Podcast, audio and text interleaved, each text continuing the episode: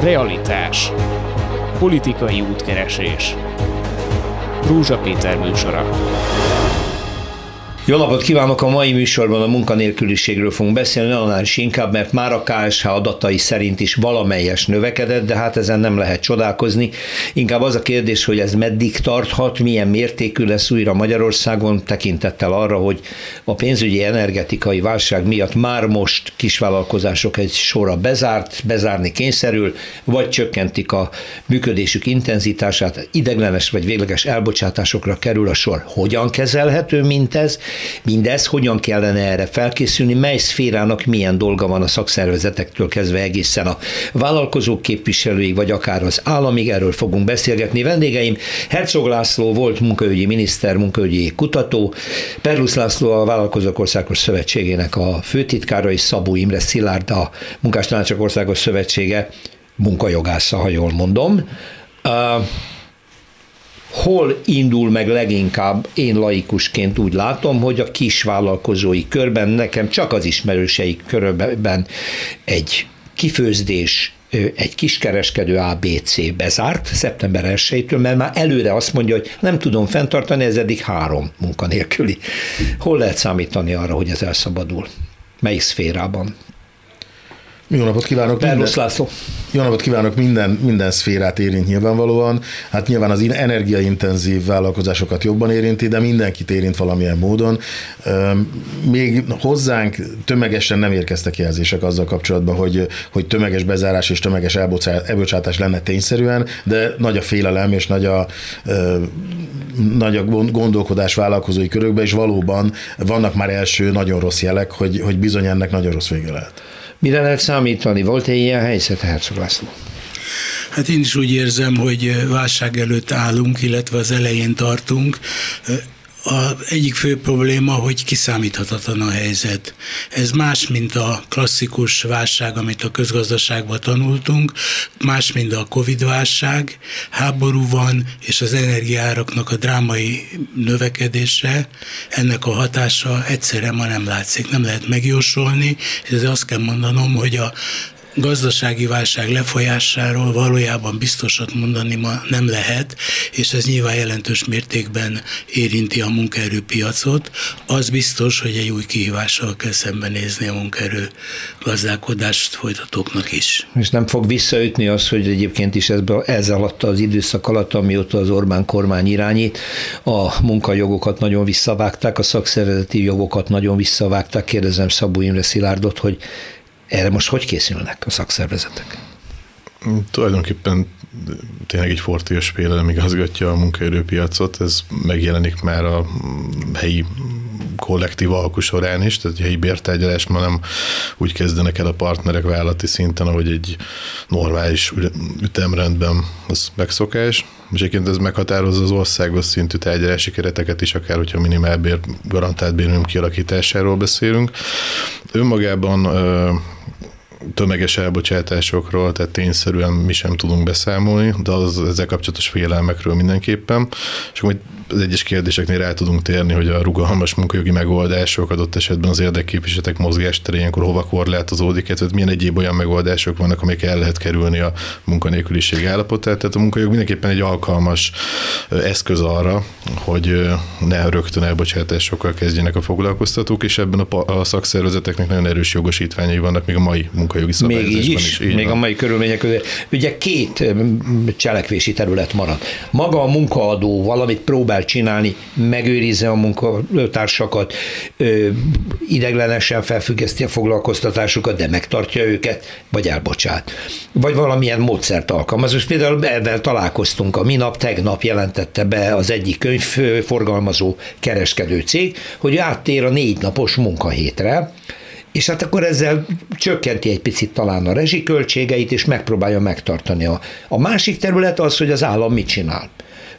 Egy dolgot lehetett eddig tapasztalni, hogy bejelentette a kormány, hogy 200 milliárd forinttal a kisvállalkozói kört megtámogatja.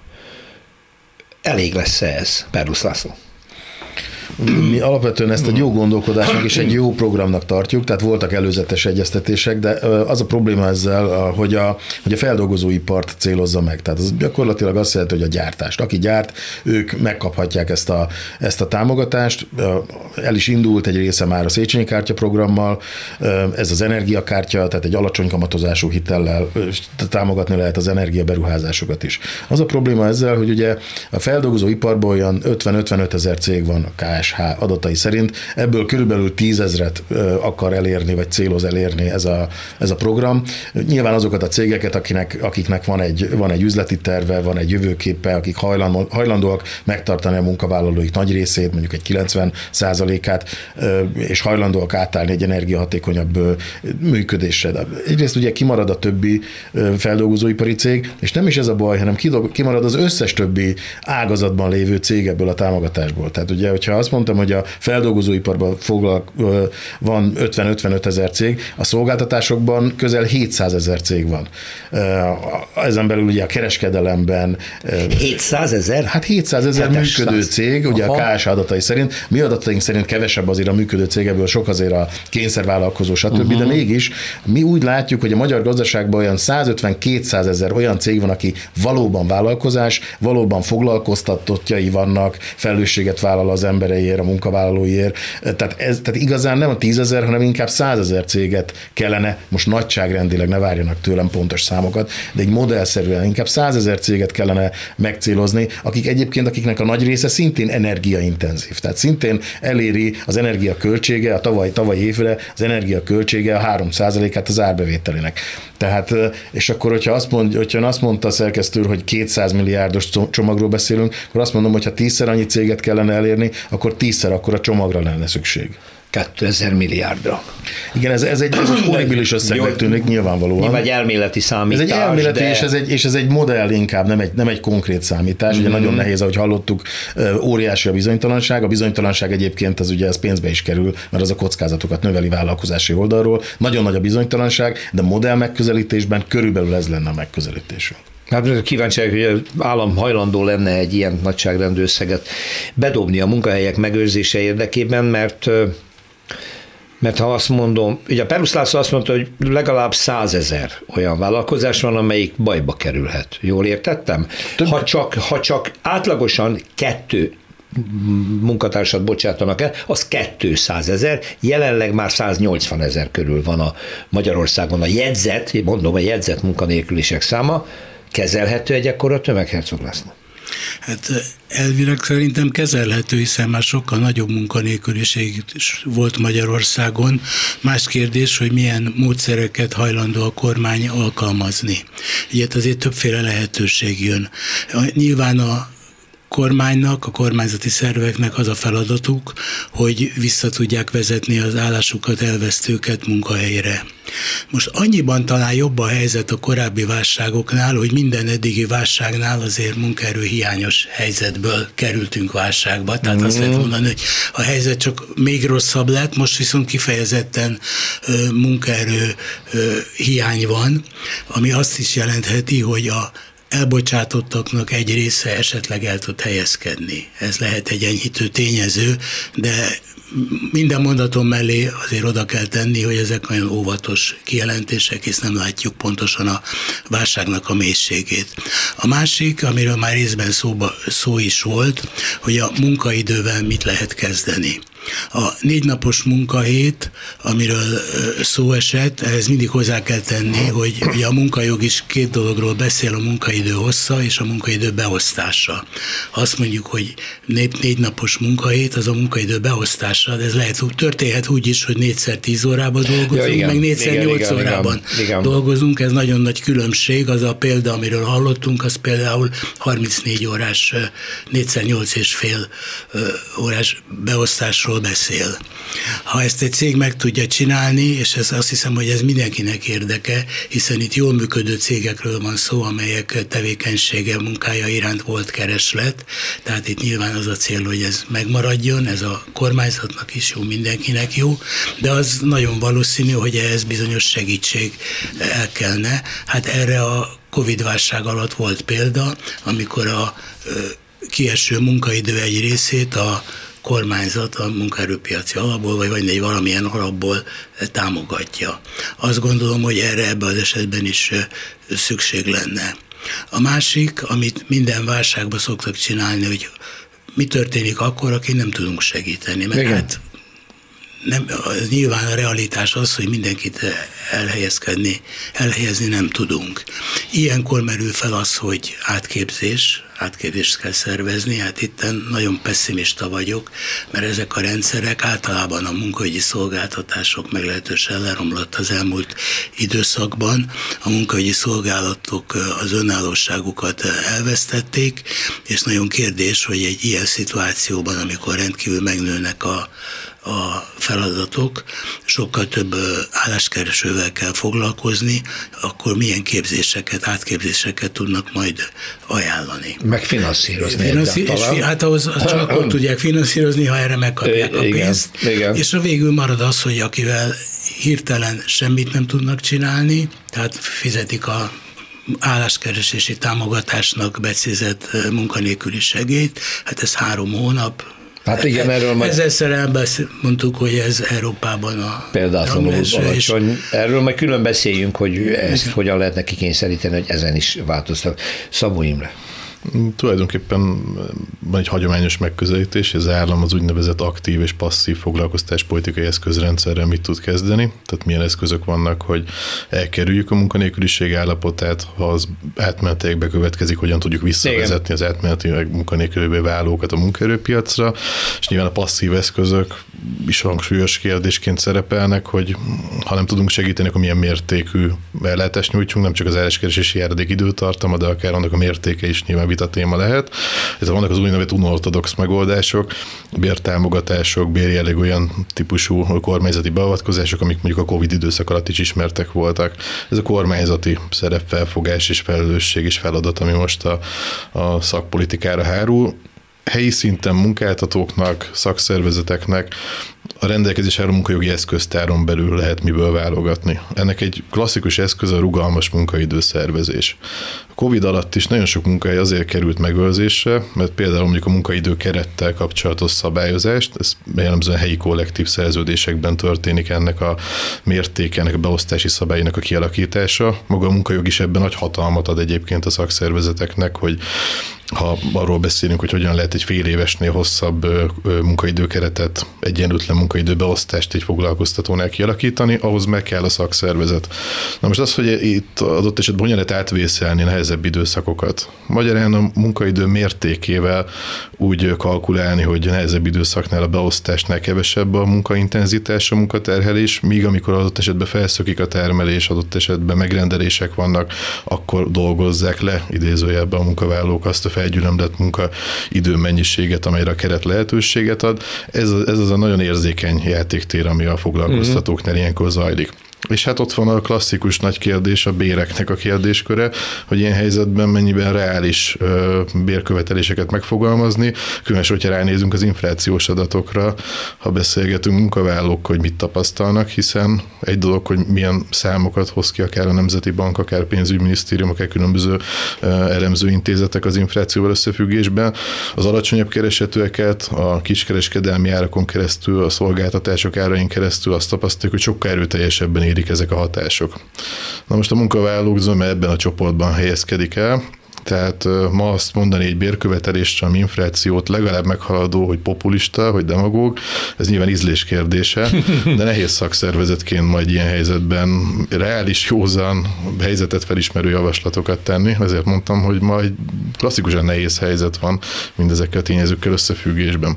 És nyilván itt a munkaerőpiac sok szereplőre osztik, versenyszféra, közszféra, közszolgáltatói szféra, tehát itt se tudok egységesen beszélni, és még egy gondolat, a KKV szektor pedig egészen levált válik ettől a dimenziótól, ahol nincs kollektív alkú, és a foglalkoztatottak zöme ott, ott, ott kerül alkalmazásra. A magyar munkaerőpiac háromnegyedéről beszélünk, mert a foglalkoztatotti létszámát tekintve. Ez a KKV szféra, ami nagyon jelentős és borzasztóan fontos a magyar gazdaság számára, viszont rendkívül sérülékeny.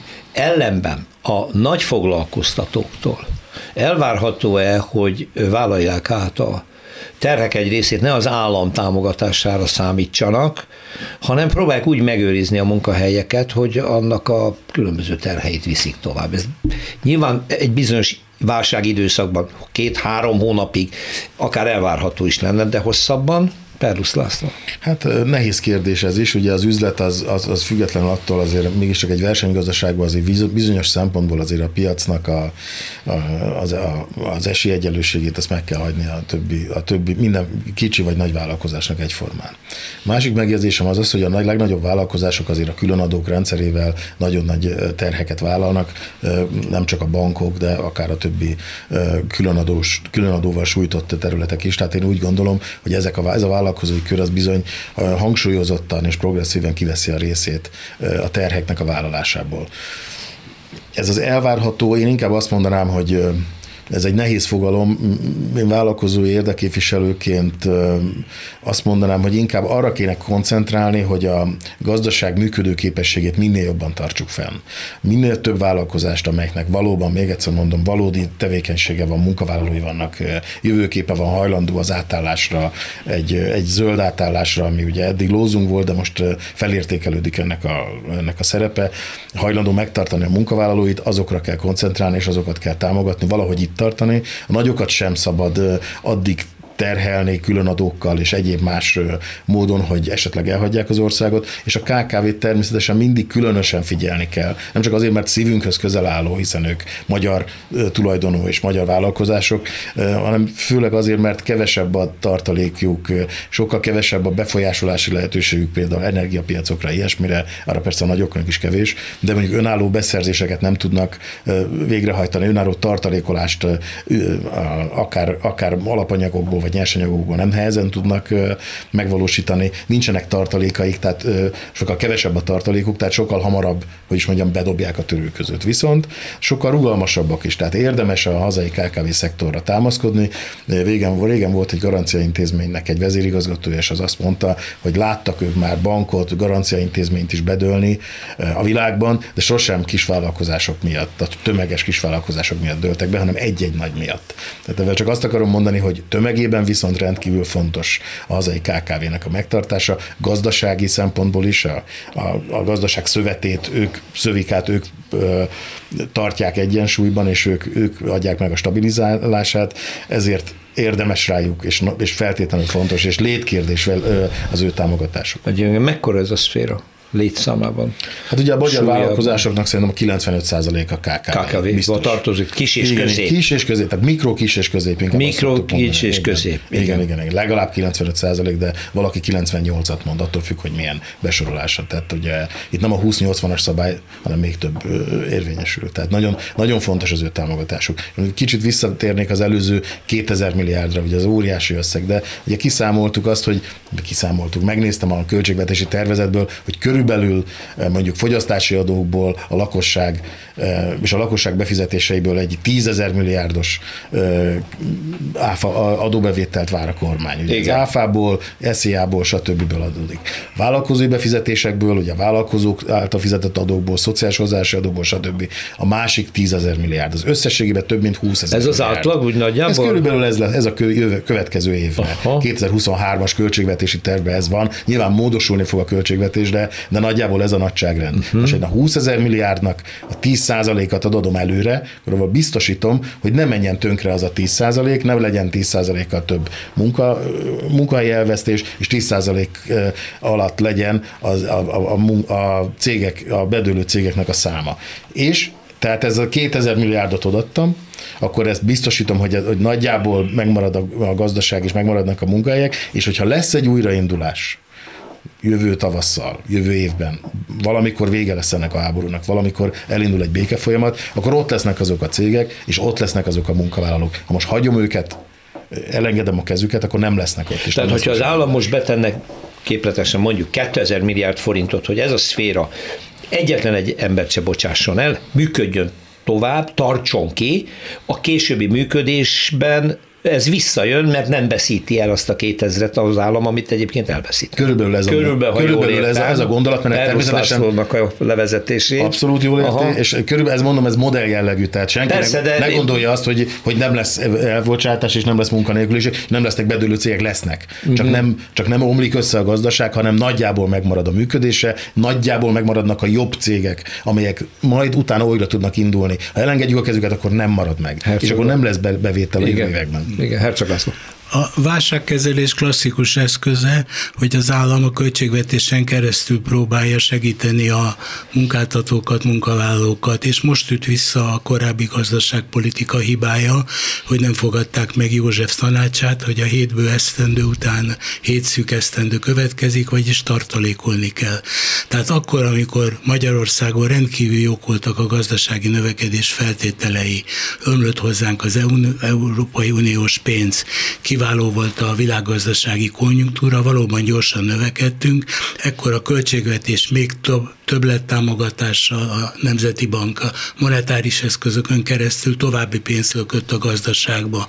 Ez egyébként az egyik oka a Covid és a háború mellett, hogy az infláció ennyire magas lett, hogy Európában is élenjárók vagyunk. Másrészt pedig most, amikor kellene nagy költségvetési támogatást adni, mert szerintem ezzel mindenki egyetért, akkor azért szembe kell néznünk azzal a tényel, hogy a költségvetés nincs abban a helyzetben a korábbi mulasztások miatt, hogy ezt megvalósítsa, és akkor még nem beszéltünk arról, hogy ugye korán sem mindegy, hogy milyen módon, hogyan történik meg ez a támogatás. Az, hogy a kormány leállította a kormányzati szerveknél az összes típusú kifizetést, és csak a béreket engedi október végéig kiáramlani, ez ennek a bevallása, hogy nincs pénz? A költségvetésben, mert ugye azt mondják, hogy nem, szó sincs róla, inkább arról van szó, hogy kell idő arra, hogy racionalizáljuk a működés szabóim. Én azt gondolom, hogy ez racionális intézkedés az, hogy mennyi pénz is van igazából, kicsit csúnyán fogalmazva, az majd akkor derül ki, hogy például a közpér a különböző bérigényeire hogyan reagál a kormányzat, vagy például a köztulajdonban működő közszolgáltatás végző vállalatoknál jelentkező egyre erőteljesebb bérigényekre milyen reakció történik.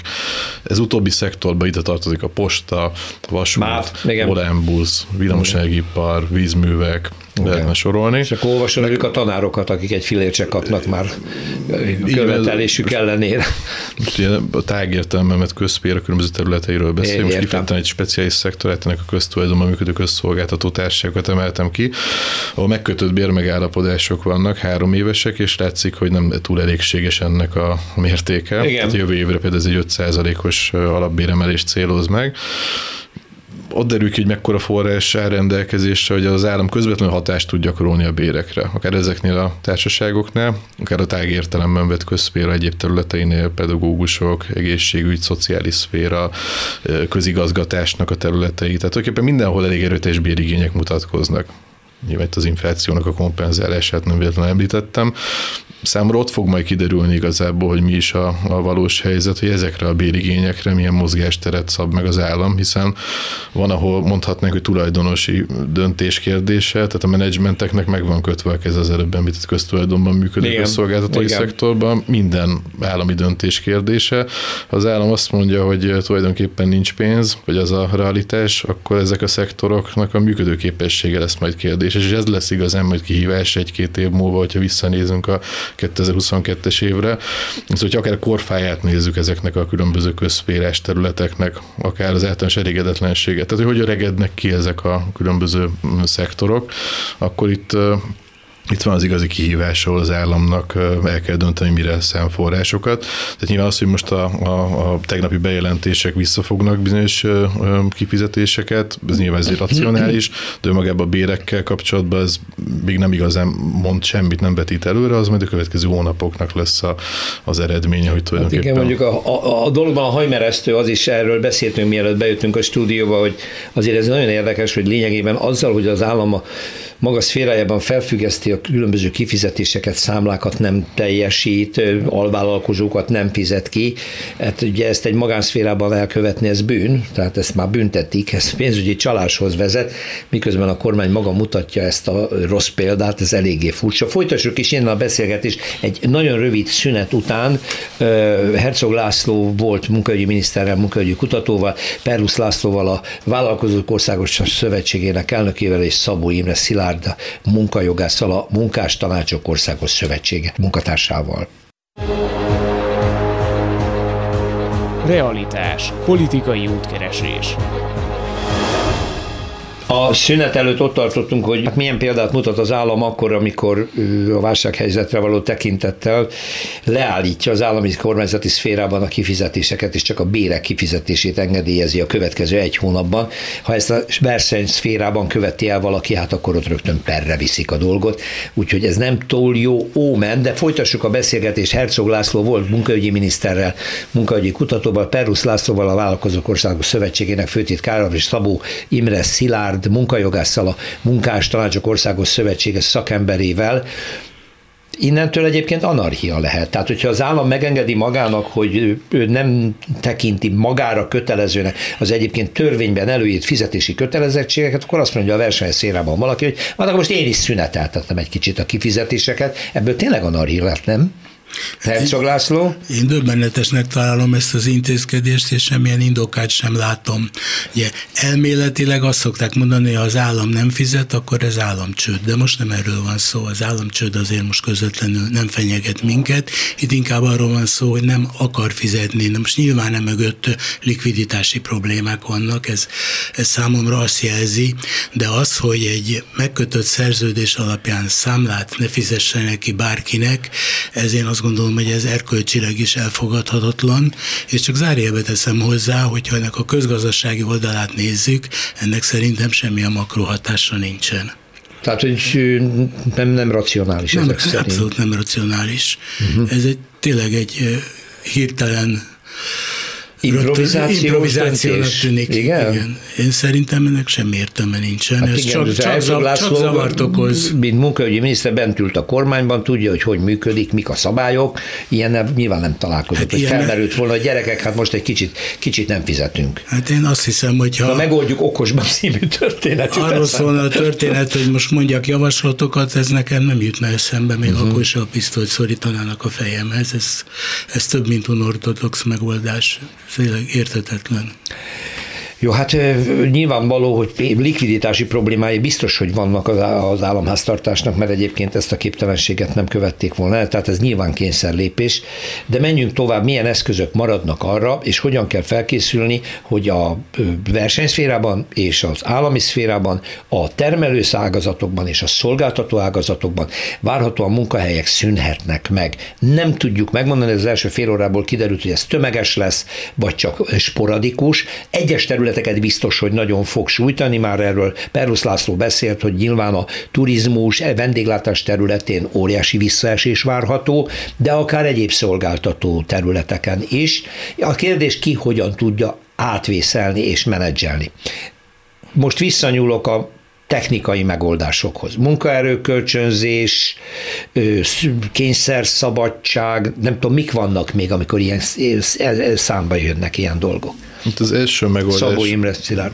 mindig a rendelkezésre álló eszközrendszer. Erre mondtam, munkaidőszervezés, munkaerőgazdálkodással összefüggő kérdések. Ezek, ezek, ezek nagyon nehéz kérdések, tehát látszóak tűnnek egyszerűnek, de egy kollektívával azt megértetni, hogy bizonyos időtartamokban látástól vakulásig kell dolgozni, nyilván a keretrendszer között, de azért mondjuk, hogyha be lehet osztani egy munkavállalót hat egymás követő napra 12 órázni, adott esetben még szélsőségesebb beosztásra is lehetőséget lehetőséget ad a magyar munkajogi szabályozás, tehát egészen elképesztő, egy 84 órás munkahelyet is jogszerűen meg lehet csinálni. Nyilván ezt nehéz átvinni, azzal együtt, hogy egyébként nyilván a munkaidő szabályozásnak az a sajátosság, hogy átlagokban ki kell adni majd a pihenőnapokat, meg kell lenni a mértékszabályoknak, tehát a heti átlagos munkaidő, a rendes munkaidő. Ki kell, hogy jöjjön 40 órára a rendkívüli munkaidővel együtt. Maximum heti 48 órás átlagokat kell tartani. Átlagokat. át, átlagokról beszélünk, de ezt megértetni egy kollektívával, egy fel feldolgozó ipari területen nyilván nagyon nehéz, és ebből feszültségek keletkeznek, ebből díjazási igények keletkeznek, megterheli az embereket. Tehát látszólag ez egy egyszerű eszköz, hát ját, akkor majd a munkaidőkerettel való gazdálkodás szabályozással megoldunk átmenetileg problémákat. Ez működik, láttuk a Covid alatt is, hogy sokszor anakronisztikus módon ezzel sikerült megőrizni munkahelyeket, de utána jön majd a fekete leves ezekből, amikor majd a felgyülemlett mennyiséget tulajdonképpen le kell dolgozni, így eléggé sarkosan fogalmazva. Uh-huh. Másik megoldás, amiket említett nyilván az elbocsátások, tehát Igen. hogyha nem lehet megoldani a problémát azzal, hogy a meglévő munkaerőt megtartva munkaidőgazdálkodási, munkaidőszabályzási eszközökkel, akkor jön a leépítés. Az sem mindegy, milyen módon megy végbe a csoportos létszámcsökkentés, mondjuk ott milyen feltételekkel, milyen mechanizmussal. Itt is egy erőteljes jogosítványt ad a munkajogozi érdekképviseleteknek, vagy relatív erőseket így fogalmazok. Van beleszólásuk például az üzemi tanácsoknak ilyen helyzetben ahol van üzemi tanács, ahol igen. van, tehát most arról a szektorról beszélek, azokról a területekről, a nagy foglalkoztatókról beszélünk, ahol van érdemi beleszólási lehetőség. Az atipikus eszközök, mint a munkaerőkölcsönzés, az arra jó, ahol átmenetileg felüti a fejét a munkaerőhiány, és átmenetileg kell egy gyors megoldás.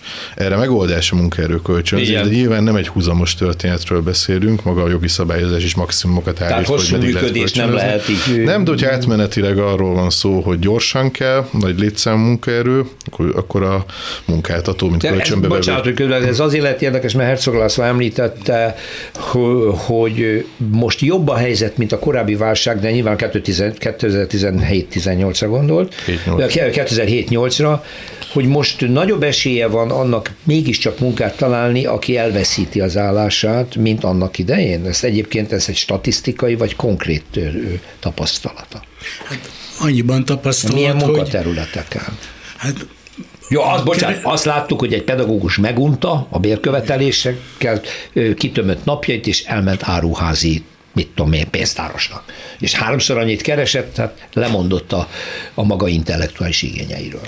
Én csak arra a mindennapi tapasztalatra gondolok, amit egyébként az utcán sétálva mindenki láthat, hogy hány kereskedelmi helyen keresnek munkaerőt, akár árufeltöltőt, de esetenként pénztárost is, segédmunkást, tehát nagyon sok helyen van munkaerőhiány. És azt gondolom, hogy az élelmiszerkereskedelem azért az nem fog látványos mértékben visszaesni, mert hát enni muszáj, legfeljebb a vásárlásoknak a szerkezete tolódik el az olcsóbb élelmiszerek irányába, vagyis itten a az elbocsátottak egy része el tud helyezkedni. Gondoljunk arra, hogy amikor bekövetkezett a Covid, ami nyilván mindenkit felkészületlenül ért, akkor hogy megszabadult megszaporodtak az ételfutároknak a száma. Tehát nagyon sokan... Tegyük hozzá, hogy kiszem. nagyon sokan, igen, diplomás ételfutárok bicikliznek város szerte, mert saját szakmájukban nem kapnak állást, tehát itt meg ez felszívta, de ez is csak egy ideglenes állapot, nem? Természetesen, de hát remélhetőleg a válság sem tart örökké. Aha. Tehát arra gondolok, hogy egy tipikusan munkaerőhiányos helyzetben a elbocsátottaknak egy részét a munkaerőpiac fel tudja szívni. Ennyiben. Most. Bizonyos szférákban. Bizonyos szférákban. Nyilván termelő szférában nem ennyire egyszerű helyet, ahol megfelelő szakterületek emberei veszítenék el az állásukat, legyenek azok mondjuk szakképzett emberek, forgácsoló szakmunkások vagy valami. Tehát ott azért nehezebb a helyzet, Persze, hogy egy hegesztő hova megy el, ha az ő cége becsődöl. Gondolom, hogy ez se tervezhető most Berusz László nehezen tervezhető, illetve hát azt is láttuk, hogy például a turizmus vendéglátásban, hogyha megszűnnek a munkahelyek, hogy a Covid-ban nagyon sokan elmentek onnan, nem áramlanak vissza, hogyha, hogyha helyreáll, nagyjából helyreáll a piac. Ugye most volt egy ilyen időszak, amikor egyébként helyreállt, és óriási munkaerő hiány volt, és van ma is ezekben az ágazatokban. Tehát ez még ennyire sem egyszerű, még azt sem mondanám, hogy, hogy nagyon szakképesítéshez kötött, hanem egyáltalán az emberek olyan helyre nem mennek, ami bizonytalan. Tehát van egy ilyen. Van egy ja, ilyen tehát, hogyha egyszer elvesztettem ott az állásomat, akkor nem biztos, nem nagyon megyek vissza. Nem nagyon megyek nem biztos, vissza. hogy visszamegyek. Ez, ez a tapasztalat. Igen. Másik munkaidőkeret. A munkaidőkeret valóban a Covid alatt is adott egy nagy, nagyobb szabadságot a munkaadóknak, és ebben volt is vitánk nyilvánvalóan a munkavállalói érdekképviseletekkel. A mi megközelítésünk az az, hogy még mindig jobb egy, egy, egy munkaidő keretben dolgozni, amikor valóban vannak, vannak extra terheléses időszakok, a, a egyébként kevésbé terhelt időszakok kárára vagy javára, de mindig jobb, mint elveszteni elveszteni egy munkahelyet. Tehát, hogyha, hogy ez az eszköz, hogy, hogy, hogy ne vesztenek el a munkahelyek, hiszen azért nem minden Budapestről szól, és nem minden a nagyvárosokról szól. Azért vannak olyan térségek, ahol egy-egy nagy munkaadó van, és hogyha az a munkaadó elbocsát, akkor nagyon nehezen lehet felszívni azt a, azt a munkaerőt. A munkaerő, bocsánat, a munkavállalók mobilitása az sokkal kisebb, mint mondjuk más esetleg más országokban. Tehát ezek, ezeket is mindenképpen figyelembe kell venni. Hogy megemlíteném még például, hogy felmerült most újra, mindig van egy ilyen örökzöld téma, ez a hétvégi, hétvégi zárása a, a kiskereskedelmi egységnek. Ja, ezt mindig bedobják, igen. Ugye most azt mondják, hogy milyen jó ötlet, hogy mondjuk, mondjuk bezárnak a hétvégére, mert akkor lehet, lehet, lehet spórolni a, a, a, a, a fenntartással, az árammal, az energiával. Vagy mondjuk rövidebben ideig tartanak nyitva. A munkavállalók egy része nem volt boldog ezektől eddig sem, főleg attól nem volt boldog, hogy mondjuk délbe be kell zárni, és csak egy fél napra jönnek be. Hiszen azért azt sem szabad elfelejteni, hogy csökken az életszínvonal nagyon sok esetben. Nagyon nagy az infláció, azért kétszeres pénzt lehet keresni ez a hétvégi munkával, ha már be, bejön, ha már bejön az a munkavállaló, akkor legalább keressen rendesen. Tehát azért ez, ez sem olyan egy, egyértelmű, mindig az éremnek több oldala van, legalább kettő. Igen. Szabó Imre. Ugye vitánk abban volt a Covid alatt, hogy a kormányzat alkotott olyan veszélyhelyzeti szabályokat, hogy pont azt a szakszervezeti eszközt vették a szakszervezetik kezéből, ami a munkaidőkerettel kapcsolatos szabályozáshoz Aha. járult hozzá, és egy oldalú munkáltatói lehetőségét tette az akár 24 havi munkaidőkereteket. Tehát mi azt mondjuk, hogy nyilván a munkaidőkeret alkalmas eszköz, de azzal együtt, hogy ott van egy munkavállaló érdekképviseleti, nagyon erős fék ezzel összefüggésben, egy ellensúly, ami a munkáltatói rugalmasítási törekvéseknek mindig egyfajta gátját képezi. Tehát a vita nem azzal volt összefüggésben, hogy maga a jogintézmény helyes vagy nem helyes, vagy milyen korlátok közé kell szólítani, hogy nem egy egyoldalú munkáltatói rendelkezés legyen, és a veszélyhelyzeti szabályok zömében erről szóltak, hogy azokat a garanciákat vették el, ezek helyreálltak nyilván a, a kapcsolatos szabályozások hatályvesztésével. Ami ugye kicsit anakronizmus, kicsit visszakanyarod az előző mert hogy ott mutatkozik még igazán a munkaerőhiány, mint munkaerőpiaci realitás, hogy a kölcsönzöttek száma hogyan alakul egyes ágazatokban. Szóval nyilván, hogyha nagy lenne a, a munkanélküliség, vagy a másik egyensúlytalansági állapot köszönne be a munkaerőpiacon, mondhatnánk, hogy hát a kölcsönzés vissza kéne, hogy szoruljon. Igen. Hiszen akkor hát van elegendő munkaerő, akkor könnyű találni stabil az ország különböző részein, és akkor meg lenne oldva ez a probléma. Tehát egyszer olyan szélsőséges ellenmondások van vannak jelen a munkaerőpiacon, amit ebből a szempontból is igazán nehéz kezelni. Tehát egyszerre van igény, és látjuk a kölcsönözéssel kapcsolatos szabálytágítást, akár az ezzel kapcsolatos lazítást, hogy harmadik országbelieket hogyan lehet alkalmazni a kölcsönzéssel kapcsolatos, akár közterrendszer változásait. Tehát, hogy nyilván ez is készül a kormányzat, hogy hát egyszerre ezt a két jelenséget valahogy próbálja kezelni, hiszen a foglalkoztatónak az az érdeke, hogy elegendő létszám munkaerő legyen, akivel tud foglalkoztatni, de ott van ez a másik ellenmondás, amiről beszéltünk,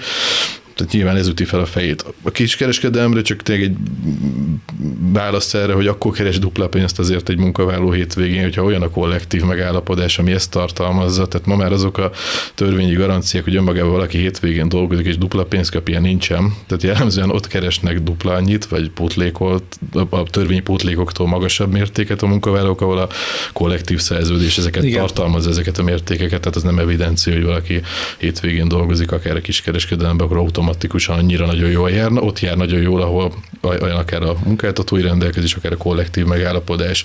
És csak bolt zárna, hogy azt értsük meg, hogy a munkavállalók körében nagyon népszerű ez a kezdeményezés a kiskereskedelemmel foglalkoztatottaknál, de azért, mert ők úgy állnak hozzá, hogy legalább... Na, az a népszerű, hogy legyen zárás. Hogy legyen zárás, mert hogy legalább akkor tud kalkulálni azzal az egy pihenő napjával, ami, ami fixen neki megvan vasárnapra. Nyilván ez nem egy népszerű intézkedés, én nem ezt kívánom elemezni, csak azt értsük meg, hogy a, a foglalkoztatottak körében ez egy, ez egy támogatottságot övező kezdeményezés, mert azt mondják a munkavállalók, hogy akkor legalább ebben a kiszámíthatatlan, rugalmas munkaerőgazdálkodásban tudok azzal kalkulálni, hogy ott van nekem az egy pihenő napom. Tehát ezt a, az egész Igen. vitában dobjuk azért be érvként, Igen. hogy nyilván ez sem. Jó, de hát ez a kereskedelmi szférát így van, így van, De amit most Szabó Imre mondott, az eszembe jutatja azt, hogy hát nagyon közel vagyunk ahhoz a kormányzati lépéshez, hogy lehetővé tette harmadik országbeli munkavállalóknak Magyarországon a könnyített munkavállalás, tehát szinte egyetlen papír, és lehet jönni Pakisztánból, Vietnámból, és vannak cégek, ahol most már százával foglalkoztatnak így. Harmadik országból érkezetteket, holott itt vagyunk a legnagyobb bajban, hogy mit van, állunk munkanélküli, a, a, a, magyarul, hogy várhatóan valamilyen arányban növekedni fog a munkanélküliség. Mi, mi, mi szükség volt erre? Most Herzog Lászlót kérdezem, képzelje magát vissza a munkaügyi miniszteri székbe, milyen igény teremti meg azt, hogy megengedjük a könnyített munkavállalást olyanoknak, akik távolról érkeznek Magyarországra. Ez egy pici piac. Hát annyiba hagyd mentsem most a kormányt, hogy amikor ezeket az intézkedéseket meghozta, tehát megengedte a könnyített munkavállást, akkor egy nagyon erős munkaerő hiányos helyzetbe hozta meg ezt a döntést, és akkor még ezzel a válsággal nem számoltak. Egyébként korábban mindig az volt a rendszer, hogyha egy külföldi, tehát harmadik országbeli állam polgára Magyarországon akar dolgozni, akkor neki kell találnia kellett munkahelyet, Igen. és a munkáltatónak engedélyt kellett kérni a munkahegyi központtól, hogy a szerződést megköthesse. És ilyenkor a munkahegyi központ azt vizsgálta meg, hogy belföldi munkaerővel be tudja eltölteni ezt az állást, vagy nem, Bizony. és ha nem tudott ajánlani magyar akkor munkavállalót, akkor megadta az engedélyt, és azt gondolom, hogy ez egy logikus rendszer. Most az történik, hogy hirtelen változik a helyzet, hiszen elképzelhető, hogy ezek a külföldről jötteknek a munkája válik feleslegessé, el tudom képzelni, hogy akkor elsősorban őket fenyegetheti az elbocsátás, de hát az, az ő helyzetükben se szeretnék lenni, és nyilván számukra is borzalmas ez a kiszámíthatatlanság. Igen, Szabolcs.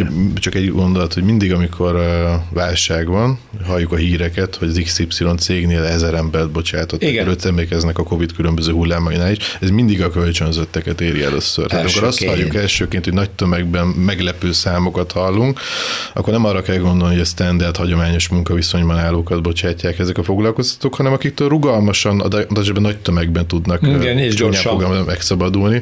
Ennek az első hullámnál rengeteg ilyen hír volt, hogy ez a foglalkoztató 500 száz embert, ezer embert, és mindenki megijedt, hogy itt mi fog történni. Mikor tulajdonképpen csak arról van szó, hogy a kölcsönbe adó meg a kölcsönbe vevő cég megegyezik, és akkor rugalmasan ezzel tud így gazdálkodni. Uh-huh.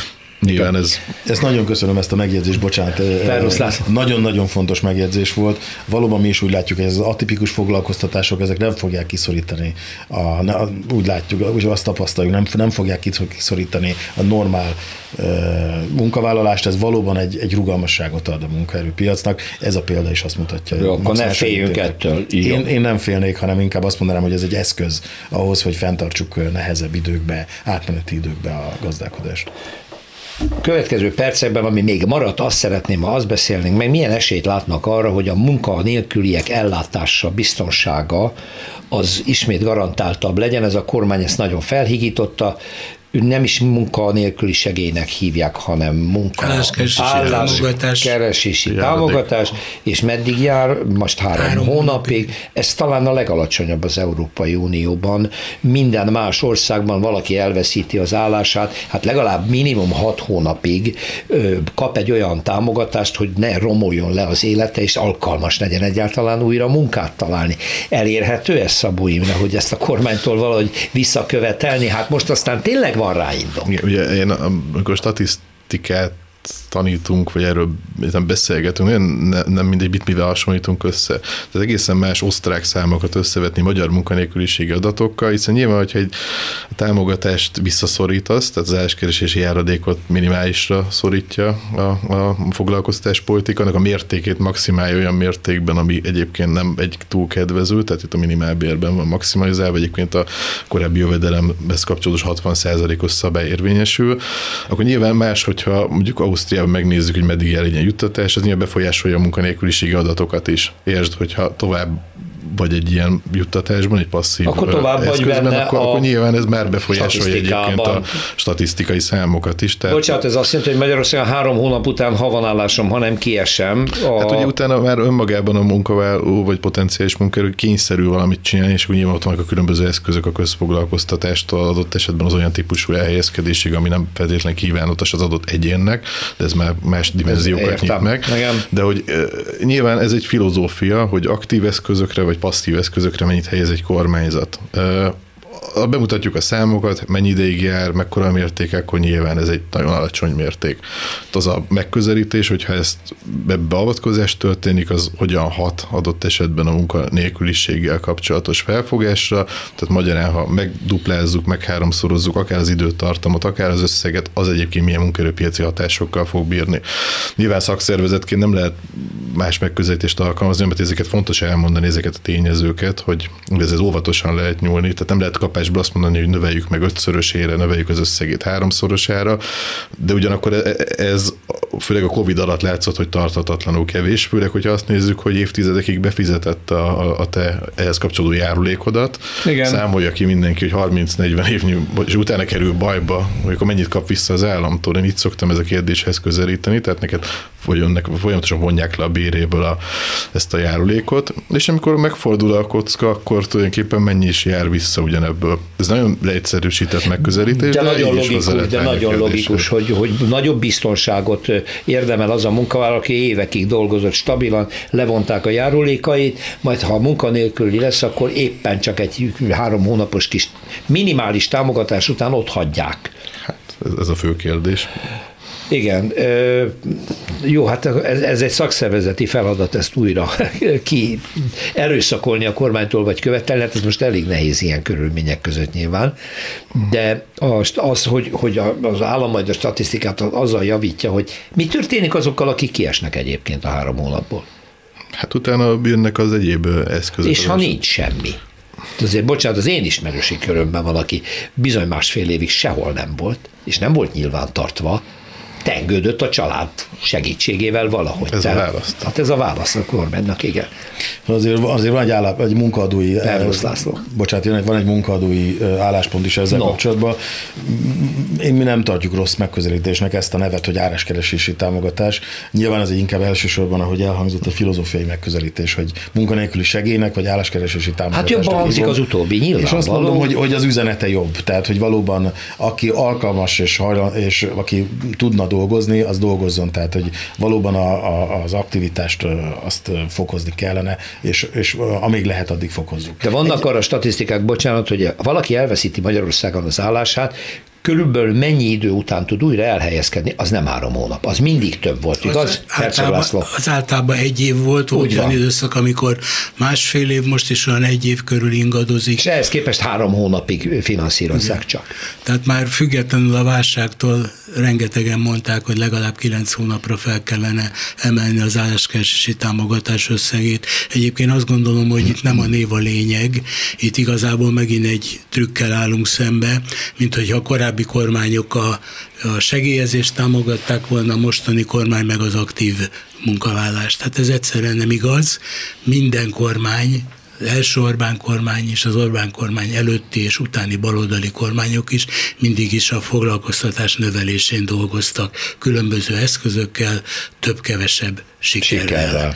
De a szándék az soha nem különbözött. Ez nem, ez azt kell mondanom, hogy nincs olyan kormány, amely a segélyezésre koncentrálna, ami számára költség, a munkavállaló Hát igen, de az elnevezés, Perusz László csatlakozom, annyiban és akkor indokolt, hogyha ez azt a szándékot is takarja, és azt a gyakorlatot, hogy hozzásegítem tényleg az új munkahely megtalálásához. Tehát az álláskeresési támogatás az azt jelenti, hogy nem adtam neked pénzt, és aztán hátatettem a kezem, hanem csatornákat nyitok előtted, keresél, vagy amit Herzog László mondott, menjél tovább képzésre, és akkor finanszírozom. Ki... Ez csomagban kéne kezdeni, és ez kéne, hogy fókuszba kerüljön, hogy kiegészülve aktív eszközökkel vita legyen, erről újra érdemi témakör legyen. Egy példa, a Covid előtt, Covid beköszönt előtt, a Google találati listán alig kerestek rá arra az emberek, hogy munkanélküli segély, méri a Google a találati listán. Ja, igen, igen. És ahogy beköszönt az első versekben, 20-szorosra szökött fel, és akkor döbbentem, hogy úristen, akkor milyennek a szabályozása.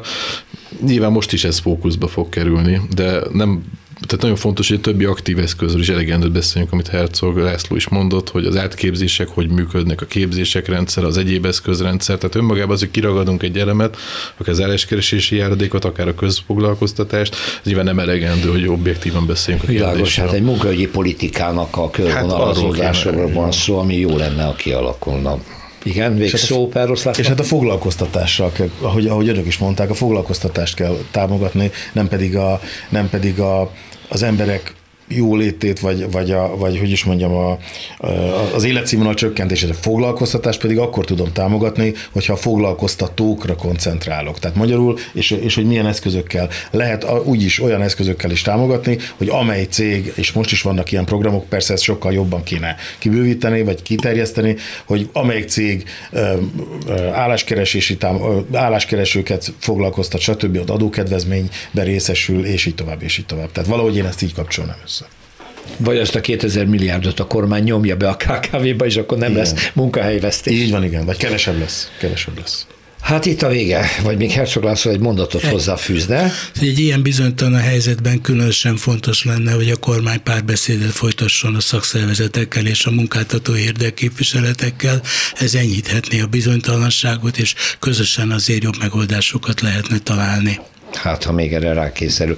Köszönöm szépen az elmúlt egy órában Herzog László volt munkahogyi miniszterrel, munkahogyi tanácsadóval, Perusz Lászlóval, a Vállalkozók Országos Szövetségének főtitkárával és Szabó Imre Szilárd munkajogásszal, a Munkás Tanácsok Országos Szövetsége munkatársával beszéltük meg a helyzetet. Hát erről lehet, hogy egy hónap múlva egészen más adatok alapján tudunk vagy kell beszélnünk.